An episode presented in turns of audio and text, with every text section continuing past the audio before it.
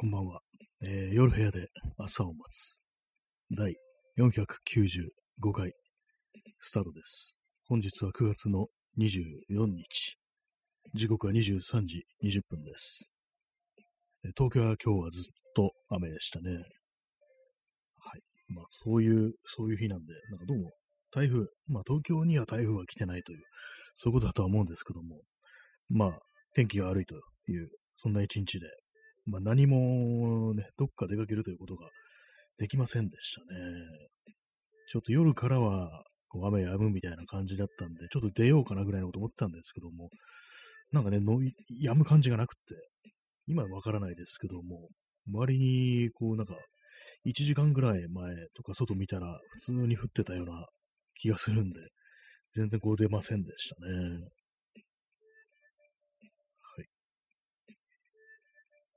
えーすいません。あの、ね、ラジオ中なんですけども、一瞬、あの、LINE を返しますので、ちょっと今なんかね、こう、来てしまったので、すぐ戻りますっていうか、別にまあこれ喋りながらでもできるんですけどもね、喋りながらなんかメール打つのって結構ね、難しいですよね。はい。えーっと、完全にね、プライベートの、プライベートも何もないですけども、一般人ですからね。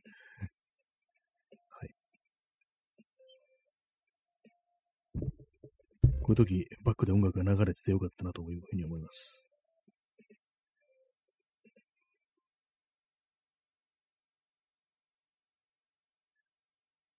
音楽が途切れましたね。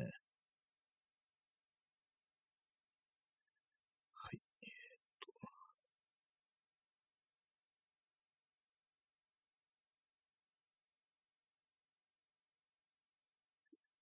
はい、失礼しました。無事、無事、あの、返しましたので。P さん、えー、30分延長してありがとうございます。232枚、ね、ありがとうございます。どんどんどんどん増えていく一方です。ありがとうございます。これをいつかね、使い切る日が来るのだろうかっていう、これ毎日なんかこう何枚か使ってても、だいぶね、こう、1日1回の放送って考えると、相当なんか持ちますね。えー、まあそういうわけでね、あの、今日のタイトルなんですけども、あの、掃除でもするか、まあ、そう タイトルなんですけどもっていちいちね、そんなこと言う、あれでもないんですけども、今日何をしてたかというと、掃除しかしてないですね。もうほぼ掃除してて、P さん、えー30分延長チケットは形に残るが、スタンプは消えてしまうので、配信チケットにしてしまう。あ、確かにそれはありますね。あの、スタンプとかね、ギフト的なやつ、ああいうのはこう、そうですよね。なかけるいくつとかいう、感じでね、数として残らないですからね、ちょっと賑やかしというか、なんていうか、こう面白かったりは、あとはなんか、ポイントっていう形で確かね、こう反映されてたと思うんですけども、やっぱりあの、30分延長チケットで分かりやすいですからね、これでもう、何何度もこう延長できるぞって感じで、こう、割となんか実効性のあるね、感じですから、確かにその配信チケット、延長チケット、延チケ、延チケ、確かにね、なんか、こっちの方がいいのかなっていう感じで、私も他の人を送るときはどうしてもなんかあの、こう、延長チケットもね、送りがちになってますね、やっぱり。今最近ちょっとあんまりこう、人に送れてないのでね、こう、ぶわーっとね、なんかこう、いろいろ送りたいね、ところではあるんですけども、あ川添眠る30分延長チケット、ありがとうございます。233枚となりました。もう、どんどんどんどんね、こう、延長できるっていうね、こ れ毎回同じこと言ってますけども、ね、ありがとうございます。233。最初はあれでしたからね、こう全然こう、ね、1時間やるときとか30分って切ってもう一回始めますみたいなってね、ちょっとあのまどろっこしいことをしてたっていうのありましたけども、やっぱりね、ワンタップでね、こう、ワンタップじゃないですけども、実はまあ、ツータップぐらいですけども、それで延長できるっていうのは、まあ、気楽な感じがしていいですね。ありがとうございます。はい。今日掃除ですね。掃除は、カビキラーで、あの、水回りをカビキラーで、こう、少し、少しってなんだって感じですけども、ちょっと退治して、あの黒っぽくなってる部分を、まあ完全に落としきれてはいないんですけども、それをやって、あと、まあ気になってるのは、ね、やっぱあの洗面所、蛇口のね、周辺なんですよね。そこにちょっと水垢っぽいものが結構硬くなってこびりついてる感じで、結構削る的なね、感じのことをやらないと落ちないかなっていうふうに思ってたんですけども、もクエン酸とあの片栗粉を混ぜてジェルみたいにして、なんかの、なんかなんていうか、海苔みたいな感じにして、それをなんかね、くそこに置いといて、しばらくこうくっつけといて、持っておいて、それなんか30分1時間こう経つと割に落としやすくなるなんていうね、話を先ほど、あの、聞きましたので、ちょっとやってみようかなっていう感じでおります。なんかすぐにね、すぐになんかあの、水垢みたいなのがこびついちゃうんですよね。やっぱりこう、はいろいろなんか入ってるらしいですからね、水道水の中にはね。ね P さん、えー、切ね、切な的なものに消費行動ができない、この精神的貧しさ。あそれはわかりますね。確かに、えー、こう、一瞬のなんかね、こう、消えるもの、形のないものってものに、なんかね、こう、まあ、お金、これはお金じゃないですけども、何かその消費行動ってやつができないっていうのは、これはありますね。確かに。なんかこう、お金使うんだったら、物、物、形として残るものの方がいいだろうみたいなね、そういうことって割と考えちゃったりしますね。それがなんかちょっと当たり前になってて、これは確かに貧しさかもしれないですね。あんまり豊かな感じはしないし、文化的な感じっていうのは、やっぱりそんなしないですよね。本当なんかケチくさいね、考え方になっちゃいますね。こういう、このね、ご時世、ね、このご時世とかも結構長いことそんな感じになってますけども、本当何何かこう、その、何ですかね、他に、切断的、切断的なものまあ、その場その場で消えるものっていうと、なんかライブとかはそうなのかなみたいな、イベントごととかはそんな感じですよね。やっぱ物が、物として残らないもの、そういう性質の、まあ、催しってものが、やっぱりこう、まあなんか豊かなのかな、みたいなことはね、思うんですけども、あんまりそういうものにね、お金を使わなくなっちゃってますね。よくないんですけどもね。水を飲みます。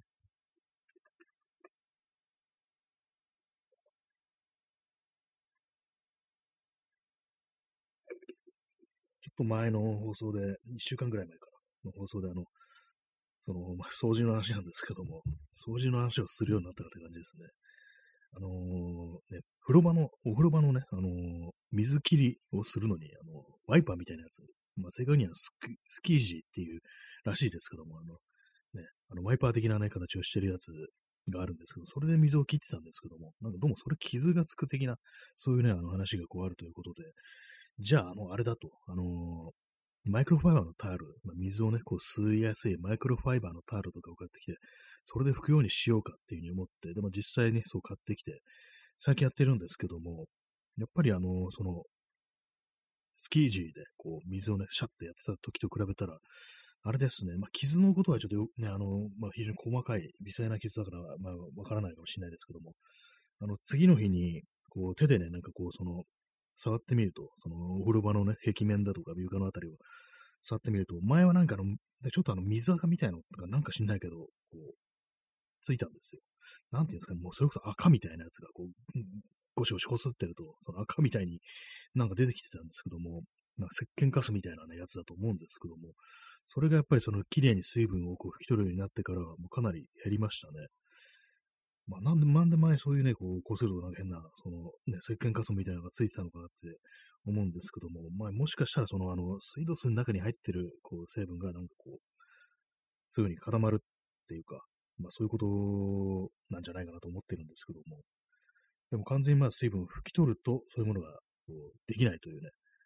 おそらくはそうなんじゃないかという感じで、まあ、最近はそのマイクロファイバーのタオルでね、割と丁寧にこう拭いてるんですけども、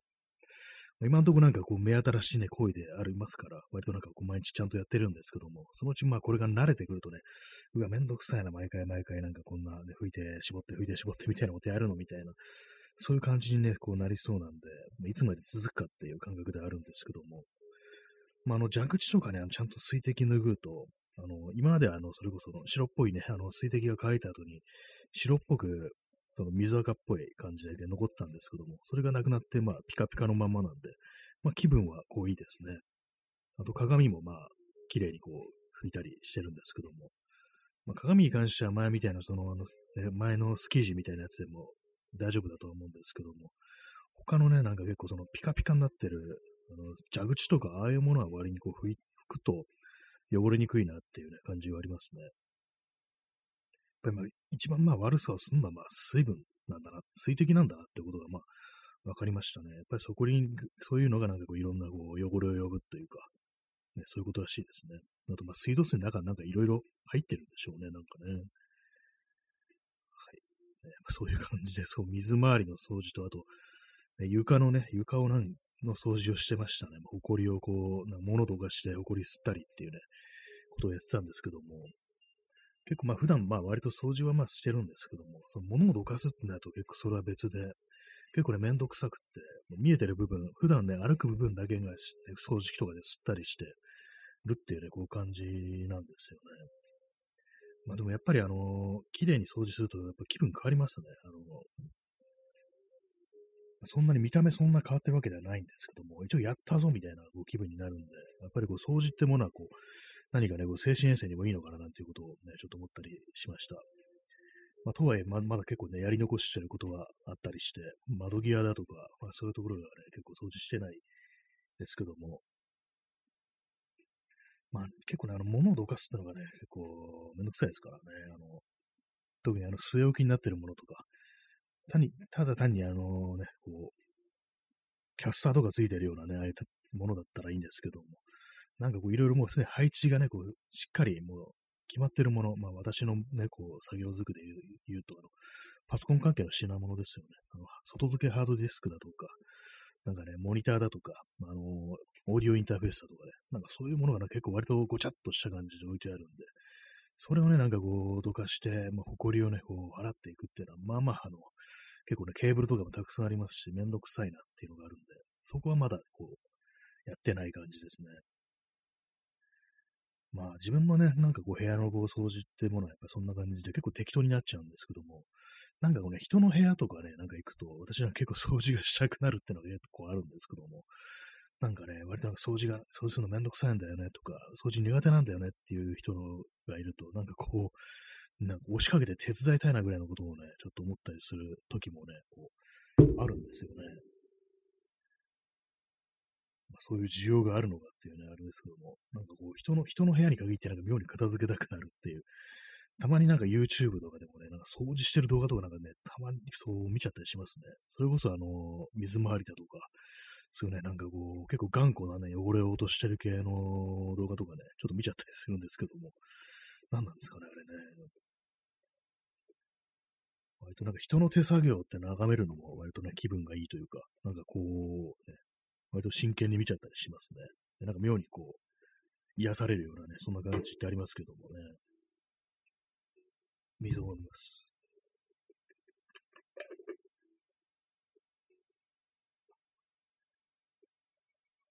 まあ、なんでもあれなんですよね。めんどくさいのは、埃ですね。埃っていうのは、まあ大体の布類から出てくるって感じで、まあ、要は布団から、布団から埃出てくるんだっていうふうに思うんですけども、まあ、あれはどうしようもないですから、完全にこうね、こうカバーをかけていくっていうのもなんかめんどくさいですね。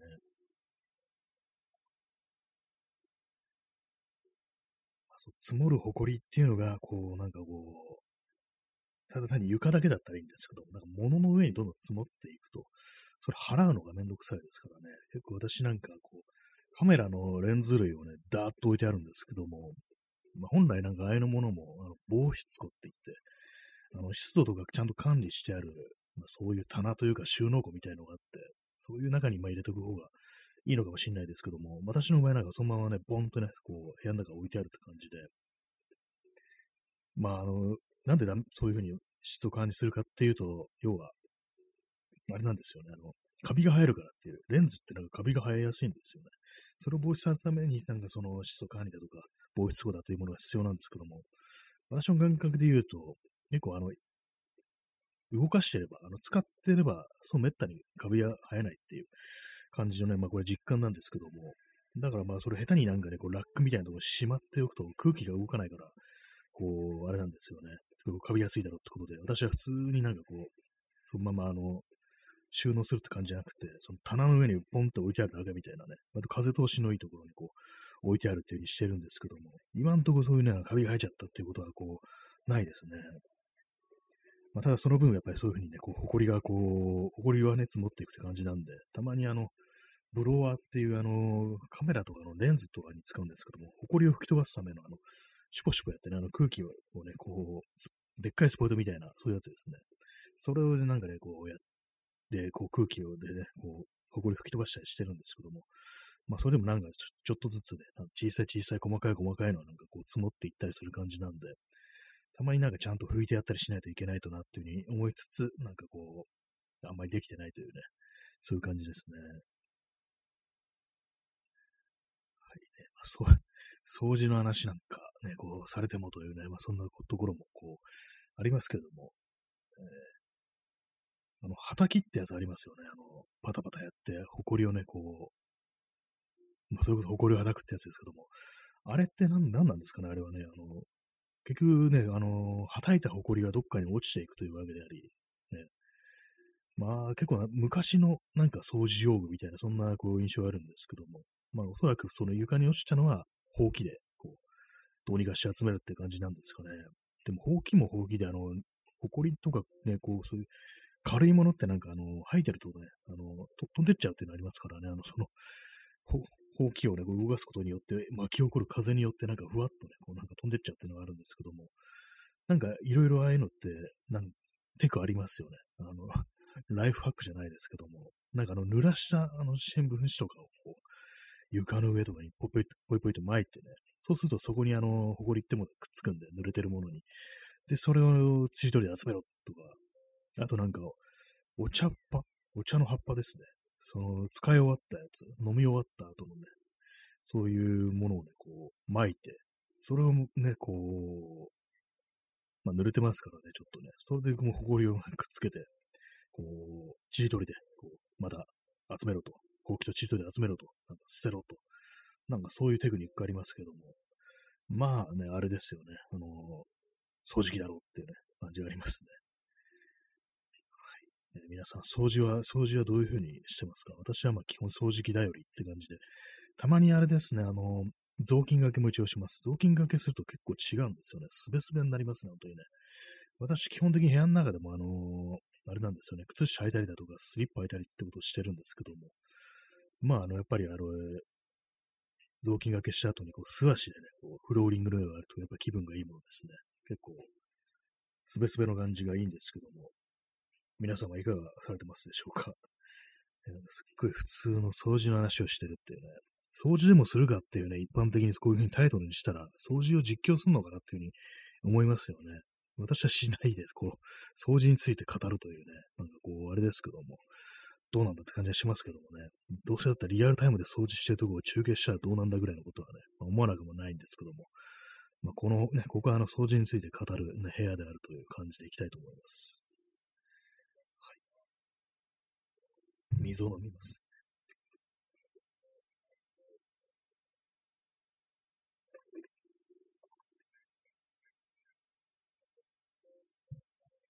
まあ、そんな感じは何もね、何も起きてないもんですから、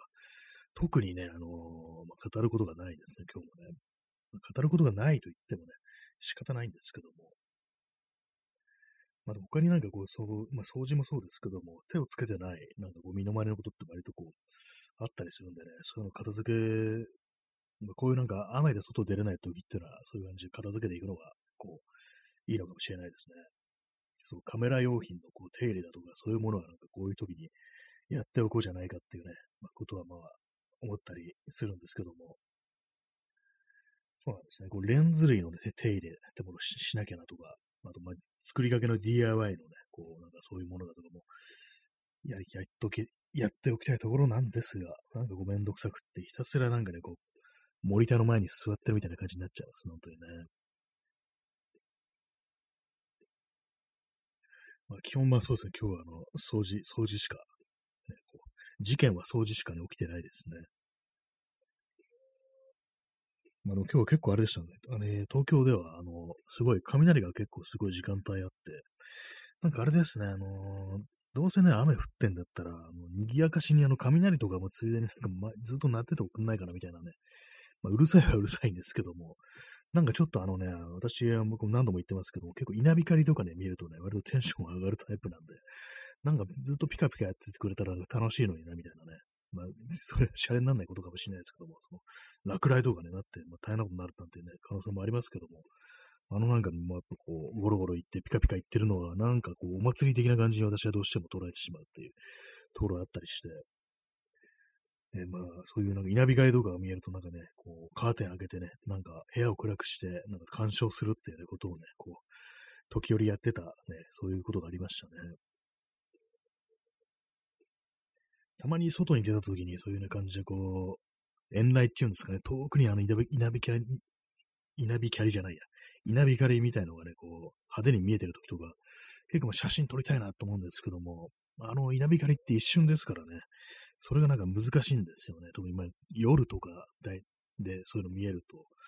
まあ、一瞬だから本当になんかね、こう、三脚構えててね、割となんかこう、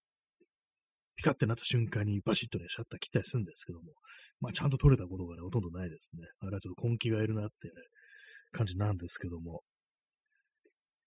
まあ、外にいて雷見ると、まあ、雨降られる可能性が高いですからね。まあ、それはそれでちょっとね、嫌な感じはしますけどもね。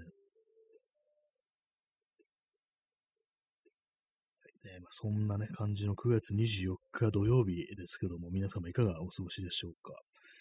どうなんですかね、昨日も外に出た限りはなんかね、割とまあ人がいたなって感じなんですけども、今日もいたんですかね。今日は、ね、雨が結構強かったから、まあ、あんまこう、出てる人も少なかったかなっていうところなんですけども、本当なんか雨雨がね、降ると本当外出れないんですよ。で、まあね、こう、ね、出ないだけならともかく、なんかね、部屋に、部屋にいても、なんかね、こう、何もできないって感じになりがちなんですね。なんかその家にいたら家、いたでね、こう有意義な時間を過ごすってことも可能なはずなんですけども、どうしてもね、なんかこう雨が降ってても、いつかなんかこう止むんじゃないか、そのうちね、こう、出れんじゃないかみたいに思って、なんかそわそわしてるみたいなところあるんで、で、そういうふうにね、こうやってると、なんかね、いろいろこうやってもね、こう集中できないというか、手につかないみたいな感じになるんで、もうなんかね、こう、はっきりしてほしいですよね。もうこっからここまでは絶対雨降りますっていうね、そういう感じのふうにね、こう分かってればいいんですけどもね、なんかもしかしたら止むんじゃないかなみたいなことを考えると、非常にこう、なんかこう、めんどくさいというかね、一日の過ごし方がわからなくなるというね、そんな感じですね。あと、まあちょっとね、やっぱ蒸し暑いですね、なんだかんだね。昨日もそうでしたけども、まあ未だにこう、まあまだ夏です。私の中ではね、こう普通に夏ですけども、20度超えてればね、夏です。まあ、15度超えてれば夏かなぐらいのね、そんな感じもしますね。もう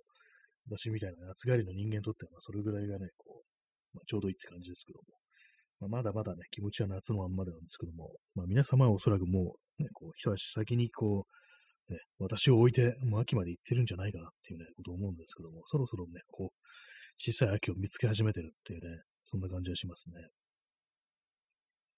まあ、今のところ私自身は、その秋めいたね、空気ってものまだ、まだ感じてないですね。なんかこう、あ空気が、なんか秋っぽいな、みたいなことはあんままだ思ってないですね。え P さん、え今日は湿度が、あやっぱりそうですよね。今日は、ま蒸して蒸し、蒸してますよね、本当にね。何度あるんですかね、湿度。ちょっとあの天気予報を見てみようと思います。えー、湿度は出てこないですけども、でも最高気温26度ですからね。まあでもね、あれだよっていうね、あれだよっていうかこう、まあそうしたら条件によっては普通にムシムシするよなっていうね、ことを思うんですけども、あと東京は明日は晴れみたいですね。晴れ時々曇りか28度かっていうね、感じですね。まあ、どんな気候になるかっていうね、ところですけども、カラッとしてね、くれればいいんですけどもね。えー、P さん、えー、秋は甲州街道だけ。まあ、あれですね、あの、何でしたっけ、えー、RC サクセションのね、有名な曲で、甲州街道は、もう秋だけれど、すみません、あの、ね、名前がね、ちょっとね、思い出す、正確な曲名は思い出せないですね。ちょっと検索します。甲州街道は、あ、甲州街道はもう秋なのさでしたっけ？なんかいつもなんか、わかんなくなりますね。秋なのさですね。そうですね。甲州街道はもう秋なのさっていうね。ランタンパレードの曲でもうもう夏なのさっていうのもありましたね。甲州街道はもう夏なのさっていうね。えー、甲州街道といえば東京に、東京からなんかね、あのどっ、どっかに通ってる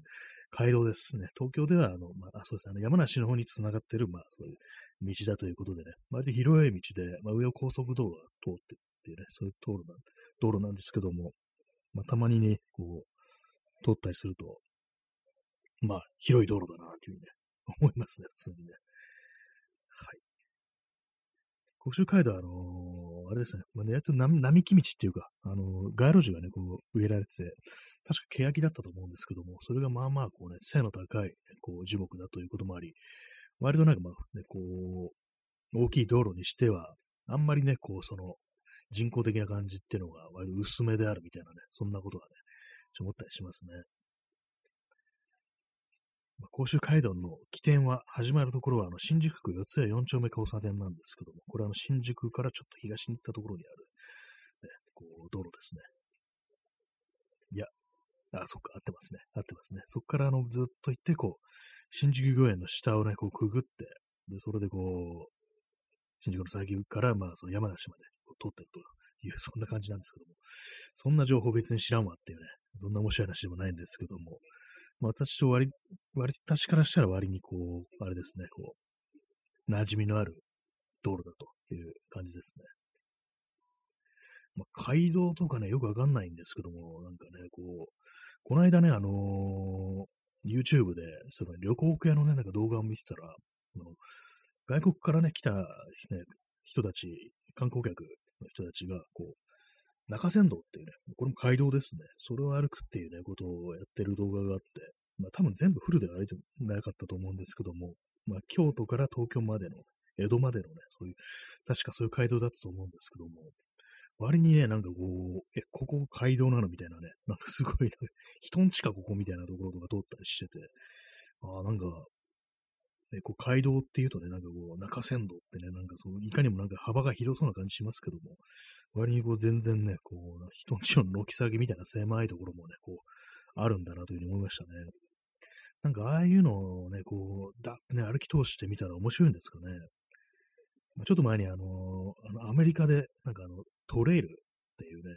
なんとかトレイルっていうのが結構いろんなところにアメリカがあって、それはあの山を取ってる、ね、アメリカのなんかで縦断するような形で通ってるね、道っていうのがあるらしいんですけども、なんかなんとかパシフィックトレイルとかいうのかな、西海岸の方にある。それをなんか結構ね、あの歩く人が多いと。それにチャレンジする人が、徒歩でそれを歩き通すことっていうのが結構なね、ビッグなチャレンジっていうね、そういう界隈があるらしいんですけども、その感じでなんか日本で言うと、まあ、中山道ずっと歩くぞみたいなね、京都からあの東京まで歩くぞ的なことをやったりするっていうのがあるのかもしれないですね。その外国から来た人がしたら。日本人であんまそういうことやってる人ってのはいなそうですけどもね。まあでも、やったら面白いのかなっていうふうに思いますね。なんかね、ちょっと、まあ、歴史と絡む感じでね、なんかこう、ね、なんかそういう動画見てると、なんかす気合入れてなんかね、どっかに行ってみるみたいな、徒歩旅行みたいなことってやってみたら、もしかしたら結構、ね、充実感あったりだとか面白かったりするのかななんていうね、ことをまあ思ったりするんですけども、まあ今の体力、ね、昨日とかね、そんなに歩いてないんですけども、10キロぐらい、ね、10キロも歩いてないはずなのに結構疲れちゃって、まあそれ多分ね、あれだと思うんですけども、あのー雨のせい、ね、傘持ってますからね、それのせいだとは思うんですけども、なんかね、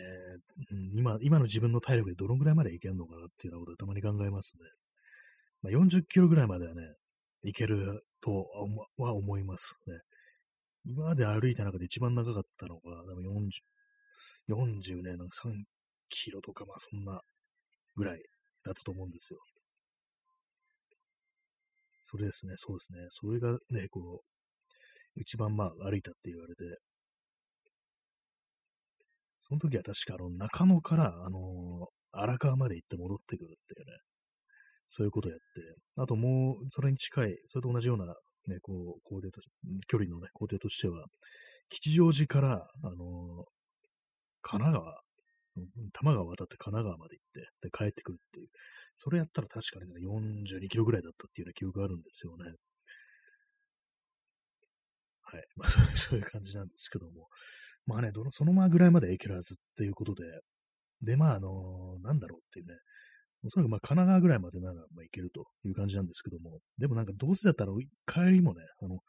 帰りもね、歩いて帰ってくるっていう風にこうしたいっていう風になると、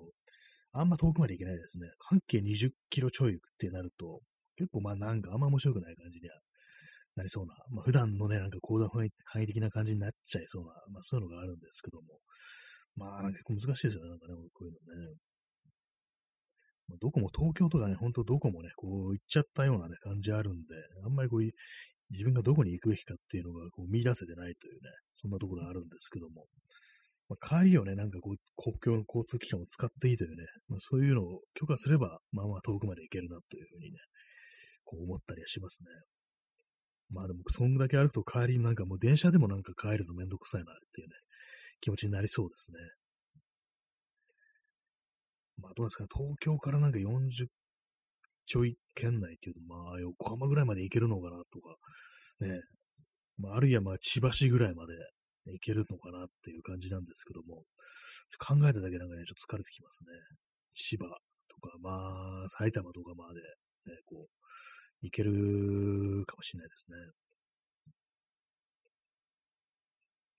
確かに Google マップでなんか前は、あの、これ拡張機能かもしれないですけども、なんか半径何キロっていうね、あの、あれを、同心円っていうんですかね、円円状にね、円形になんかこう表示するっていう機能があったと思うんですけども、ああいうのがないとちょっとわかりづらいですね。水を飲みます。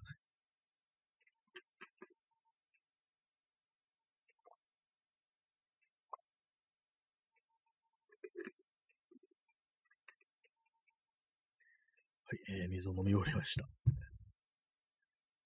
すでに、えー、350リットル。いや、違います。350ミリリットル飲んでます。350リットルって、えー、なんだって感じですけどもね、巨大生物かって感じですけども、どのぐらいの、どのぐらいの生物が、こう、350リットルも飲めるんでしょうか。人間が1日に2リットル必要とするね、あれありますからね。それの100倍かって感じですけど、人間の100倍の大きさの生き物なんていたかっていうね。恐竜ぐらいかなっていう。100倍は、100倍はないですよね、それでもね。まあそんなバカみたいなね、こと考えないで、ね、他に話を進めろって感じなんですけども。まあそういう感じ、あの、まあどこだ、どんだけ歩けるんだろうってみたいなね、ことっていうのは結構まあその、チャレンジとしてはね、面白いかもしれないですね。まあ、帰りが怖いというのは、まあ、そういうのあるんですけども、えー、まあ、今私の中では、まあ、今ではこの40、40ちょいって40、まあ3キロぐらいっていうのがね、こう、まあ、そのぐらいかなっていう感じなんですけども、自転車では何キロぐらいだったかというと、自転車はね、確か、まあ、90キロぐらいまではね、行けたようなね、気がするんですよ。結構あの、千葉の方まで行って、そこからまあさらになんか以上ぐるぐる回ったら、最終的には90キロぐらいまで、90キロぐらい走ってるってことありましたね。割と自転車に乗る人からすると、100キロっていうのがなんか最初のなんかこう、関門というか、こう最初のチャレンジの目標みたいなね、そういうことあるらしいんですけども、私はまあ結構ね、乗って長いですけども、100キロを超えたことはね、まあまあないですね、多分ね。分かってない時もありますから、結構まあ、まあ、雑、大雑把であるんですけども、まあ、その90キロっていう記録を見たときは、まあ、その時はサイクルコンピューターっていうね、こう、歩数、歩数じゃない、あの、距離をね、こう出してくれる、まあ、小さいね、こう、もの、センサーみたいなのがあるんですけども、それには確か90キロぐらいっていうね、91キロぐらいとかそんな感じだったかもしれないですね。そういうふうに表示されてたんで、まあまあ多分間違いないかなというふうに思うんですけども、まあでもどうせだったら100までね、行っときゃよかったな、みたいな思いますね。ほんのあとね、こう、9キロぐらいじゃないかなっていうふうに思うんですけども。まあでも普通に9キロってなると結構まあね、疲れた体にはかなりだるいぞっていうね、ことは思いますね。まあなんかね、いろいろ寄り道したとはいえ、なんか千葉のね、千葉県でも、千葉県でね、もう90キロぐらいまあ走れるもんなんだなってね、まあ往復ですけども、ね、そんな、ね、こう、夜、そんな夜です。ね。あまり話すことがないもんですから、そういうのが何でもないことしか話すことはないんですけども、何でもないようなことが何でもなかったと思いますね、今となってはね。はいえー、時刻は23時54分ですね。9月の24日かって感じですけども、なんか、えー、あれからもうね、そんな経つかって、まあ、あれからっていうのは、あのー、某元総理がこう殺害されたという事件からね、経つんですけども、何なんですかね、こう、私今あの、Kindle、Kindle Unlimited っていうのに入ってるんですけども、これね、あの、確かの3ヶ月無料みたいなね、なんかそういうのがね、そういうのつらいで入ったんですけども、無料とか100円だったかな ?3 ヶ月なんか結構安い値段でね、こう入れるってなったんですけども、それそういえば、あの、そろそろもう切れるかなと思って、そう、これ何日にこう、ね、入ったのかなと思って、この Kindle ね、契約したのかなと見たら、7月のね、6日ぐらいだったんで、あ、7月6日かっていう、あの頃はまだ安倍ぴょんが生きてたんだよな、みたいな、そんなことをふっと思ってしまい、なんか今年の夏って、あの、あの事件と共にあったみたいな、そんな感じあるな、と。いうね、ことを考えてしまいましたね。まあなんか来週、来週ね、なんかあれがあるらしいですけども、そう、なんかわけのわからん行事があるらしいんですけども、ね、なんか結構、まあ長いことね、なんかこう、ね、引っ張ってますよね。まあでもそんな経つかっていうね、もう2ヶ月以上っていうね、感じですけどもね。7月の8日ですもんね。皆様、今年の夏振り返っていかがでしたか？私の中でなんかそう考えると、ね、なんかあの事件が大きかったなっていうね、のはありますね。6月の記憶とかがあんまないですね。6月の、6月の末がなんかすっごいね、こう、暑かったっていうね、まあ、のはあるんですけども、それがあんまなくって、なんかもう7月以降はなんかそれになんか持ってかれた感じで、なんか、なんかあれですね、ほんとなんか、いい知らせみたいなものとかニュースみたいなものが全然こうなくてね、なんかずっと気が沈んでるっていう、まあそのままなんかここまで来てるっていう感じではありますね。今年なんかほんとろくなことがないっていうね、実感としてありますね。あとまあ、今年の夏はあのコロナっていうものがなんかバーンとね来たっていうのもこう、ありますけどね。何なんでしょう、本当のこう、ね。少しぐらいいいこと持ってこいよって感じしますけどもね、今年はまあ戦争もね、こう、ありますし、なんか、まだ、まだまだ、もう全然まだ気な臭いような情勢で、本当なんかこう、偉いことにね、まだなる可能性もあるみたいなね、ところですけどもね、嫌ですね。なんだよ、20ね、1世紀っていうね、感じだと思うんですけども、まあでもね、あの、100年前からしたらね、同じようなこと思ったかもしれないですよね。何なんだよ、20世紀ってよって、こんな戦争ばっかしやがってみたいなね、感じのこと思った可能性ありますからね、まあ、繰り返してるのかもしれないですね。100年前と同じことをね、こう、我々が繰り返してるのかもしれないっていうことで、ってことは、これからもう一回ビッグな戦争があるのかっていうね、こと思っちゃいますけどもね。100年単位でこれ繰り返すのちょっときついぞみたいなこと思いますよ、本当にね。まあ、なんかどう、どうもね、まだ、まだあの人間の文明は続きそうな感じではあるんですけどもね、最終的にどこにこう、行き着くんだろうな、なんてことはやっぱ考えちゃいますね。えー、水を飲みます。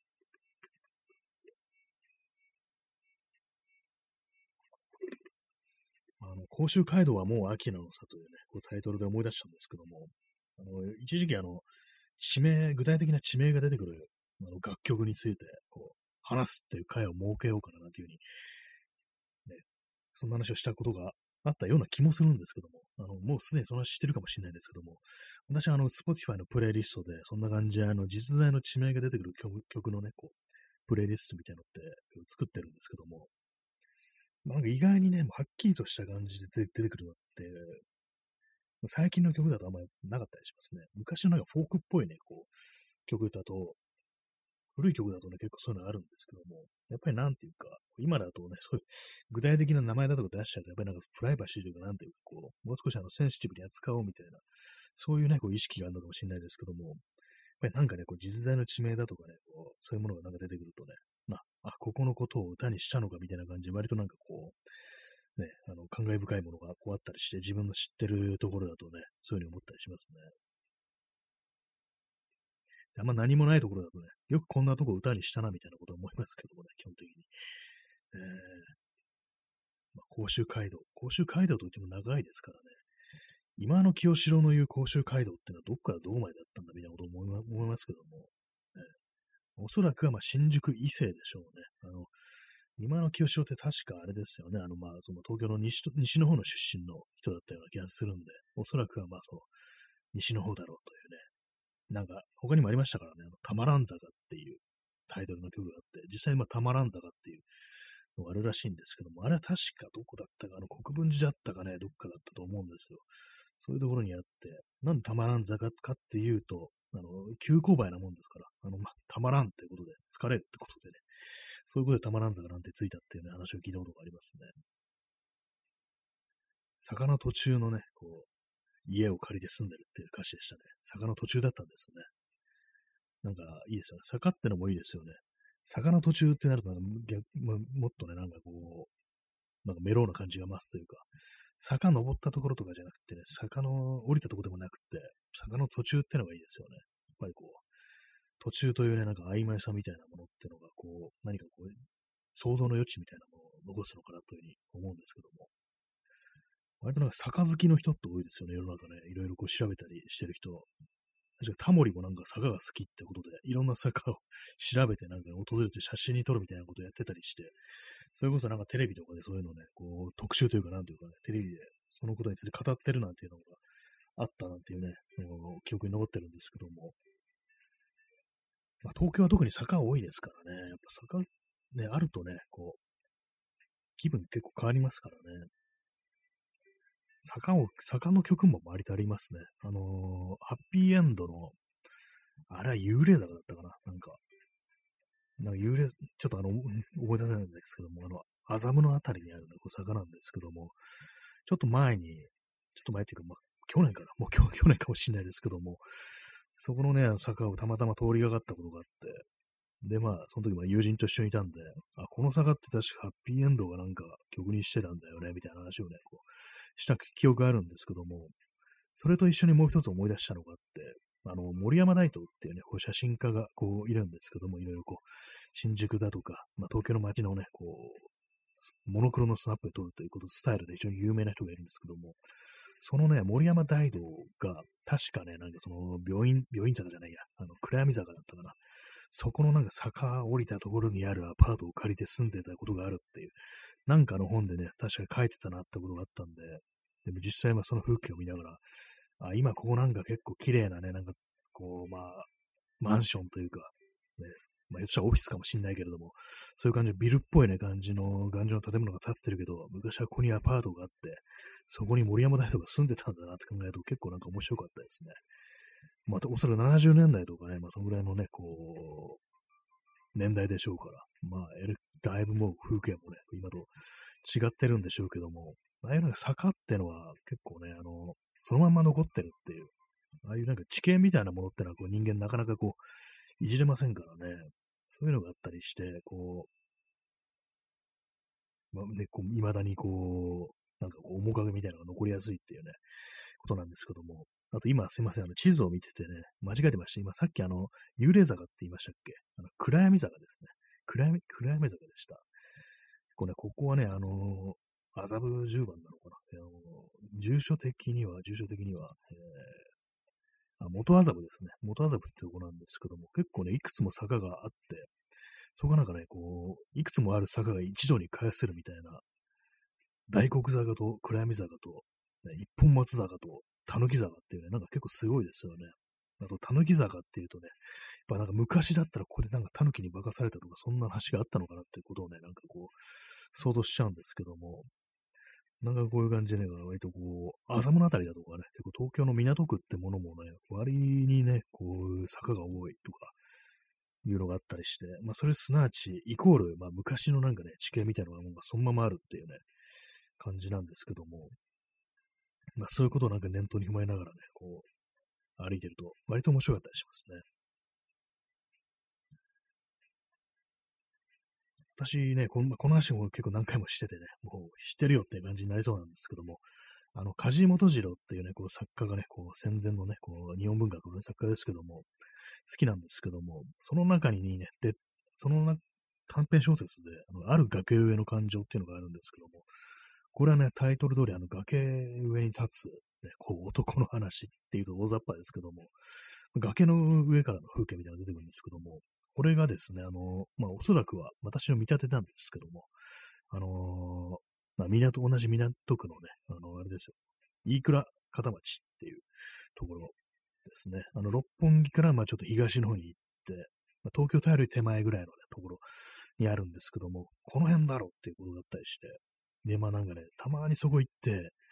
あの小説に出てくる風景ってのはどんな感じだったのかってことになんかその辺佇んでね、想像したりするんですけども、まあ、あの、結構住宅地、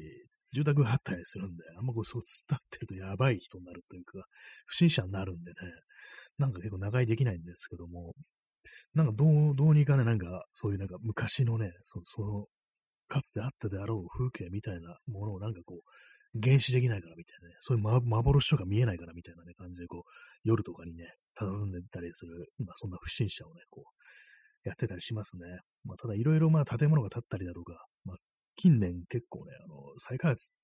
というか、でかいね、こう、ビルみたいなのが建っちゃったりして、かなり風景が変わっちゃったんですけども、まあ、ただ坂自体はね、こう、変わらないということで、まあ、そこがあのね、こう、あれですよね、神道滅却をして、こう、意識を集中して、かつての、こう、あれですよ、本当昭和2年とか3年とか、そのぐらいの東京の風景、こう、崖ってものがあった風景ってものをなんかこう、想像しようとしてるんですけど、なかなかうまくいかないですね。えー、P さん、えー、地名が入っている曲、Born in the USA。結構か地名としてはかなりでかい、でかいですね。確かにね。Born in the USA っていうね。まあ、確かに地名は地名だって感じなんですけども。えー、ブルース・スプリングスティーンは確かにあの地名の曲多いですね。なんでね。地名というかなんか街の名前だとかね、そういうのとか、あれですからね、アトランティックシティだとか、フィラデルフィアストリートだとかね、まあ、そういうのもありますけども、アルバムのタイトルでね、アズベリー、 Greetings from Asbury Asbury Parks っていうのもありましたからね、それ思いっきりあのブルース・スプリングスティーンの地元だってことで、まあ、アズベリーパークからのご挨拶ってそういうタイトルですけども、まあ、結構ありますよね、なんか。私はあの架空のね、架空の街っていうのもあるのかもしれないですけども、なんかいろいろ出てきますよね、ブルース・スプリングスの曲って。なんか割と複数のね、曲にこう渡って、こう、登場する地名みたいなのがあって、まあ、それは架空なのかもしれないんですけども、なんかヤングスタウンっていうね、なんか街が、ね、割となんか何度も出てきたりして、本当にあんのかなと思うんですけども、何かしらなんか自分の上にある街をなんかそういうふうに名前を付けたのかもしれないですけども、割とね、なんかこう、こう、そういう曲名とか歌詞の中に登場する地名から、なんか割と自分勝手にこう、想像して、結構、俺の中のアメリカみたいなのって結構ね、昔想像したりね、してましたね。なんかあの、ニュージャージーターンパイクスっていうね、こう、な何を意味してるかよくわからないんですけども、おそらくまあなんか、道路のなんかターンパイクスってなんだって感じなんですけども、まあ、ジャンクション的なあれなのかなっていうふうに思うんですけども、なんかね、私の中では、それを聞くとなんか思い浮かぶなんかね、こう、景色みたいのがあるんですけども、実際ね、どうなった、どうなのかってね、こう、確認したことはないんですけども、やっぱりなんかそういうのってこう自分のね、心の中だとか、頭の中にある時が花なわけであって、現実の風景みたいなの見ちゃうと、あ、なんかこんな感じなんだ、なんかね、こう、そんな面白くないな、みたいな感じで、ちょっとがっかりしちゃいそうなね、そんな予感がしてますね。私の中でそういう感じの、その、まあ、日本のだったらあれですけども、アメリカのね、アメリカだとか、まあ、その外国の曲でこう地名が出てくるっていうのをなると、結構なんか想像みたいなのをね、こうして、こう、なんかね、いろいろその歌の風景みたいなのをね、こう、勝手にこう思い浮かべたりはしてましたね。なんかまたいいですよね。これニュージャージータンパイクスってね、一体どんな、いかなるね、こう、場所なのかわからないですけども、ね、なんかなんかこう、こう寂しげな、こう、ハイウェイなのにこう全然車が通ってない的な感じのところをね、こう想像しちゃいますね。まあ、ニュージャージーって、まあ、日本で言うと何だろうって神奈川なのかなっていう感じですけども、ね、ニューヨークが東京だとするならば、ね、そこからまあ、川渡って、ニュージャージー、川向こうが、こうなんていうことで、まあなんか神奈川というか、なんか川崎っぽいのかなみたいなことをね、ちょっと想像するんですけども、まあ、実際はまあね、こう全然こう、それ広いわけですから、アメリカ大陸なわけですからね、全然まあスケール感としては違うんでしょうけども、なんかそういう感じで無理やりなんかね、こう日本にこう当てはめてね、こう想像するなんてことを割にこうやったりしがちですね。水を飲みます。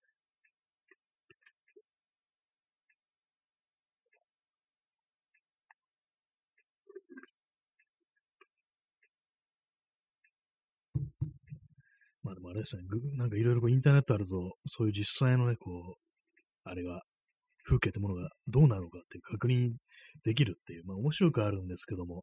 ちょっとな自分の中のね、ちょ妄想みたいのがね、むくむくと育っていくっていう、そういう余地があるかと言われると、そうそういう世界じゃなくなっちゃったような気しますね。あんまりね、そういういろいろ聞いて、どんな風景だろうっていうふうに想像することってね、こう、ちょっとね、やらなくなってしまった気がします。まあ、それはあの、ね、大人になったからっていうのもあるかもしれないですけども。やっぱりなんかそういうのね、こう想像するのって割と楽しかったりはしますからね。ちょ旅情みたいなものを感じるっていう、まあ、どこにも出かけてないけれども、旅情みたいなものを感じるっていうね、そういうのありますね。と言いながら今ね、こう、地図をこう眺めているんですけども、ね、まあ広いですね、アメリカっていうのは。まあマンハッタンっていうのはなんか割とこ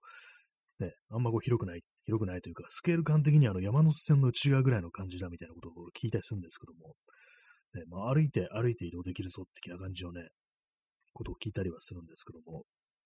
そうなんですかね。なんかどうしても私の中でね、こうニューヨークってもののイメージってなると、そのマンハッタンみたいなことばっかり出てくるんですけども、それ以外のね、なんかありますからね、そのそれこそクイーンズだとかブルックリンだとかね、いろいろありますけども、なんか私のね、こう全然こう知らなかった頃は、なんか勝手に全てがなんかマンハッタンに集まってるもんだと思ってたのが、なんかあのね、こう映画の中に出てくる、ね、こう、ああいう風景とか、マンハッタンじゃないんだ、みたいなね、ことを割と後から知ったりするなんてことが結構ありますね。まあ、広いんですね、本当にね。広いんですね、本当にねっていうね、なんか、ちょっとまず、間抜けな感想ではありますけどもね。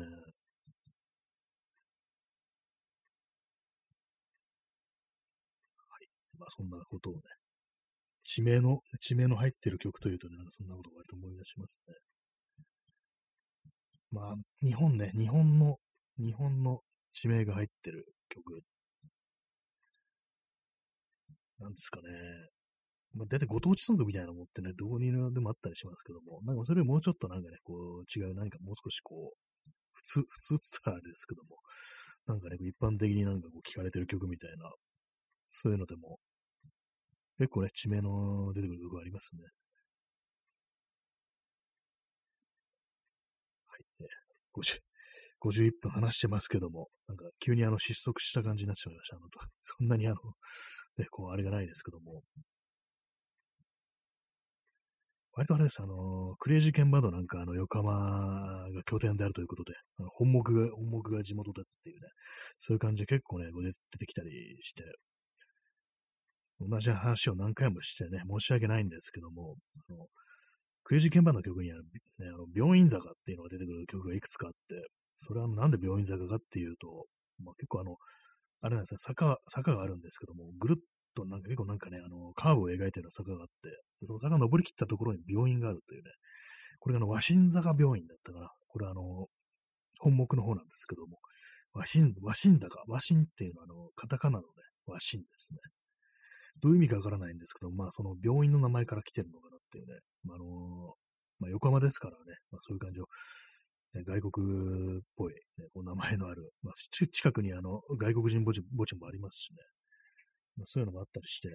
名前がついてるんでしょうけど、キリスト教系の病院なのかもしれないですね。でまあ、その病院があることから、ね、病院坂っていう名前がついたなんていうね、のがあるんですけども、そこまでこう実際に行ってみて、なんかブラッと歩きながらね、こう写真を撮るなんていうね、ことを割となんか定期的にやってた時ありましたね。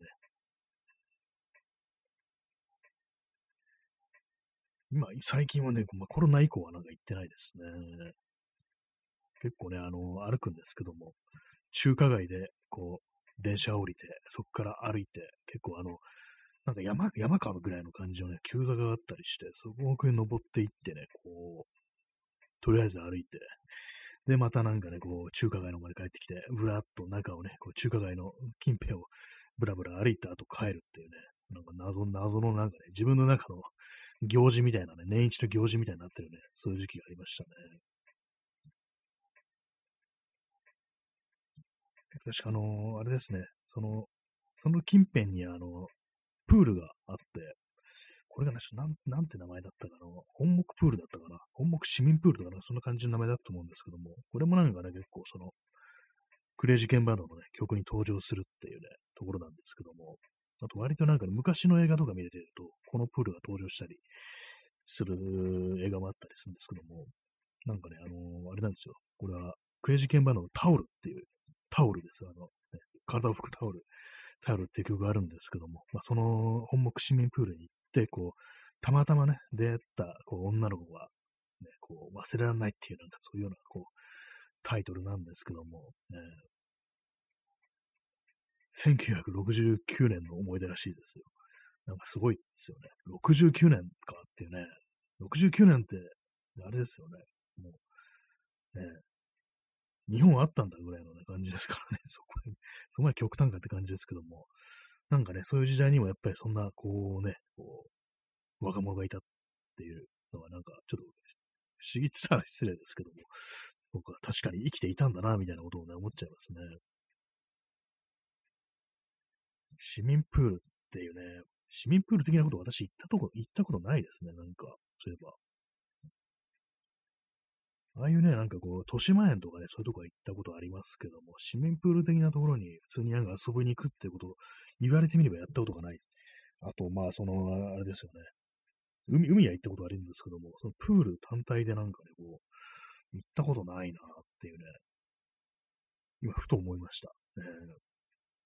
まあ、東京だとね、結構、まあ、前に亡くなっちゃいましたけれども、あの、杉並区市民プールかな、あれは。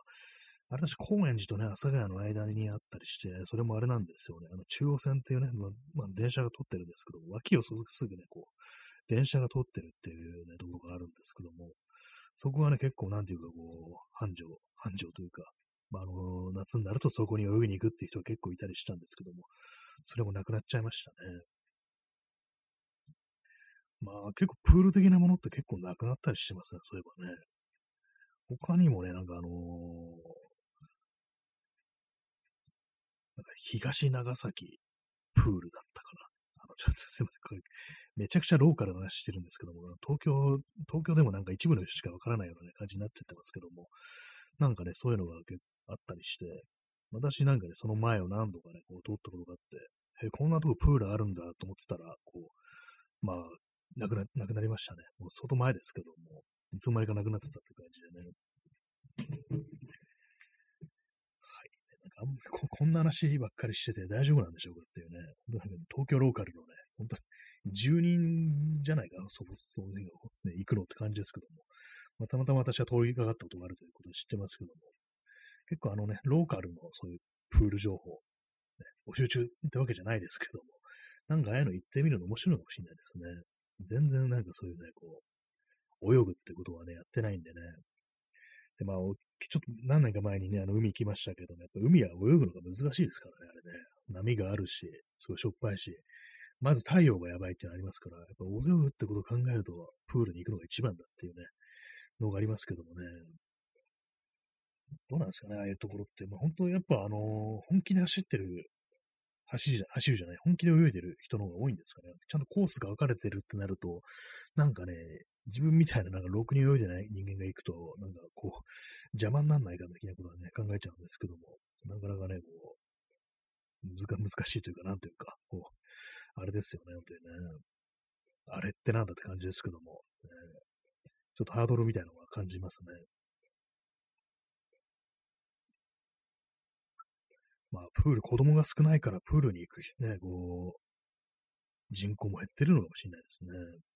まあ、何でも結局はそういうところですよね。人が少なくなれば利用する人もいなくなるってことで、まあ、そういうのでプールプールってものを閉めたりするところが、まあ、多いのかなっていうね、思っちゃいますね。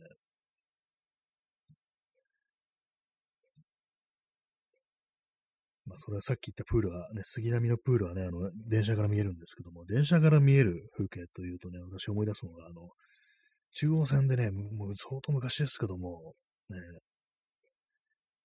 屋上、屋上に、まあ、多分一般住宅だと思うんですけども、それもあの、屋上のある住宅ですね。そのね、あの屋上に犬小屋があって、そう、ずっと柴犬がいるっていう家がありましたね。あの犬、まあ今ではもうね、こう天国に行ってると思うんですけども、たまにふっと思い出しますね。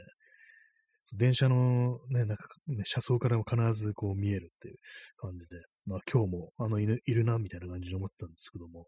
まあそのうち私はその中央線を使わなくなりっていう感じでね、こういつしかあの犬がどうなったかわからないんですけども、時折なんか思い出すことがこうありますね。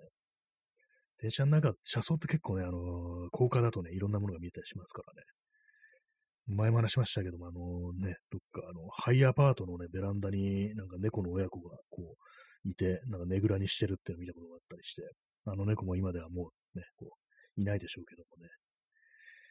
なんか新規臭い感じになっちゃいましたけども、まあ今日はこんな感じで終わりたいと思います。なんかそういう話をね、あの、ジンにするぞっていうね、こういう話してたんですけども、ね。